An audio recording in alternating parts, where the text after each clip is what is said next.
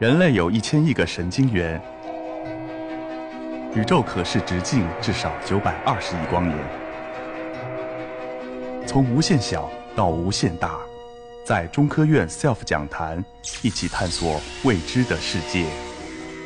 本节目由中科院 SELF 讲坛出品，喜马拉雅独家播出。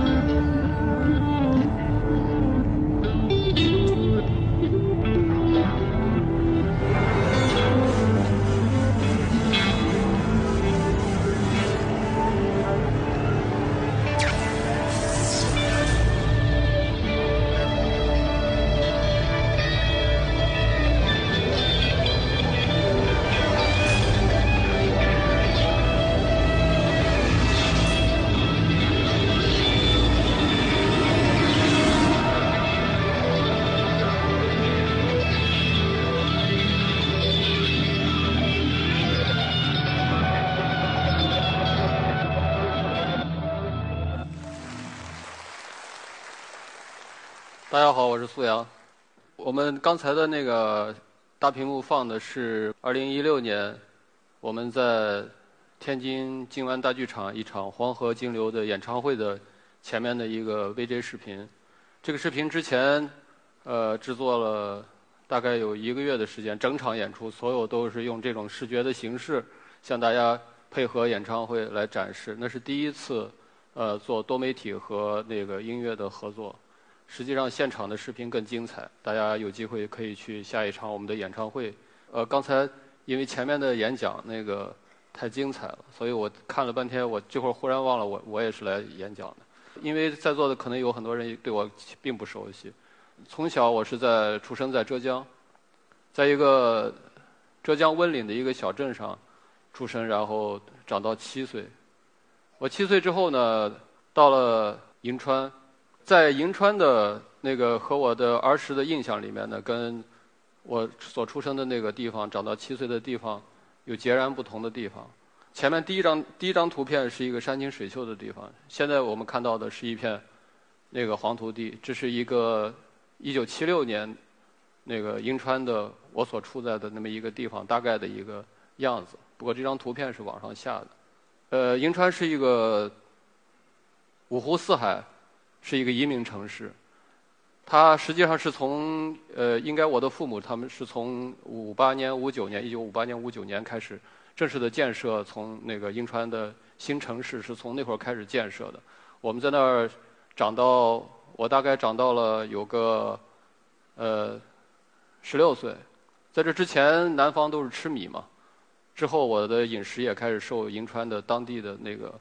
西北，我们西北人后来都是吃面，所以经常有后来有媒体说的是，你是不是到现在听说你每天不吃一碗面你就活不下去？这个这个漏洞已经在出国的时候显得就特别严重，所以这就是我整体从那个南方到北方之后，各方面的生活都发生了变化。其实我最大的变化是因为我的父母都是在厂矿嘛。就是后来有些人知道我我生活那个地方同兴路的之前是一片原野，旁边有一个工厂，一个不大的化肥厂。我的父母在那儿上班，我在那儿呃过着和别的那个孩子一样的生活，没什么特别的，就是大家都混到十十几岁的时候开始上初中。后来我初中毕业，呃初中毕业了之后去去西安上学。西安呢，在当时来说，它是相对银川来说，它是一个大的，呃。最大的城市吧，西北五省里面，西安可能算是最大的城市，所以我就算是从那个一个小城镇的一个一个厂矿，到了呃到了一个大城市去上学。我大概十四五岁的时候，我有一段时间特别喜欢画画。我从小对那种什么山水啊什么的，懵懵懂懂的，可能有一些兴趣。然后我就在在宿舍里面，但是我的就是第一次到西安是一个对我们银川来说是一个相对来说一个信息量比较大吧，啊，先进的城市。我的宿舍对面呢有一个住了一个画画的，我每天没事儿就找他，他去刻章子、画画什么，我们在一块儿玩儿。有一天呢，我看到那个宿舍他的上铺在弹吉他，又弹了一首非常激烈的曲子。可能第一次听到有人就是在我面前实实际际的弹了一个完整的曲子。当时弹的是西班牙斗牛士，我当时听了以后就特别激动，我觉得。从那以后我就开始我老跟着他屁股后面，我说：“哎，能不能那个教我弹吉他？”啊，当他是当时他对我也不屑一顾。呃，我那会儿没事就没事老去找他玩儿就有时候就看他。然后后后来我自己就花了二十块钱买了一把吉他。买了把吉他之后呢，从那从那天开始，我基本上就呃没有去上过课，每天都在宿舍里面就干两件事，就是睡懒觉，然后去蹭饭，然后就是学吉他。大概我有一个一年多，将近两年的时间。后来我回到银川，大概是在九十年代初，就加入了中国很多当时全国各地走穴的大潮，跟着一帮文艺青年吧，大家开始喜欢音乐嘛。天天在一块儿，就是弹唱，然后喝酒，飘落在西安。过了大概有个呃几年的时间，从九五年开始呢，就开始组乐队，开始自己在银川市开始写歌。九十年代的时候，那个中国刚开始，全国都一样，呃，刚从那个早期的流行乐过渡到欧美的摇滚乐开始进入大陆以后，就是很多我们像我们这么大的。年轻人都开始听欧美的音乐，包括也听一些呃国外著名的布鲁斯啊、乡村音乐，更多的品种的音乐都开始进来了。那会儿信息量就开始大了，找一些教材也特别方便。然后两千年的时候呢，我就解散了这支，解散了自己的乐队。呃，在这之间，实际上我简单的说了一下我的那个就是从事音乐这这件事情的一个简单的过程。呃。实际上到两千年的时候，我我的那个对对我的音乐创作的思路，我觉得开始有一个自己要反省一下吧，因为之前的那个热乎劲子也也差不多过去了。这个时候我就觉得应该有一些新的新的东西，应该对我形成刺激，让我写出一些新的东西来。然后我觉得总觉得是不知道是哪儿有点不对劲儿，就是大家好像所有的人都在那几种音色。动次大次，然后那个就是把那个国外的一些摇滚乐队的套路，然后说白了就是大家拷贝一下，然后变一变，有有的把这个尾巴挪到前面来，有把那个间奏挪到 solo 地方去，啊，总这样的我觉得换汤不换药，所以觉得应该有更鲜明的自己的风格。然后呢，零三年我就去，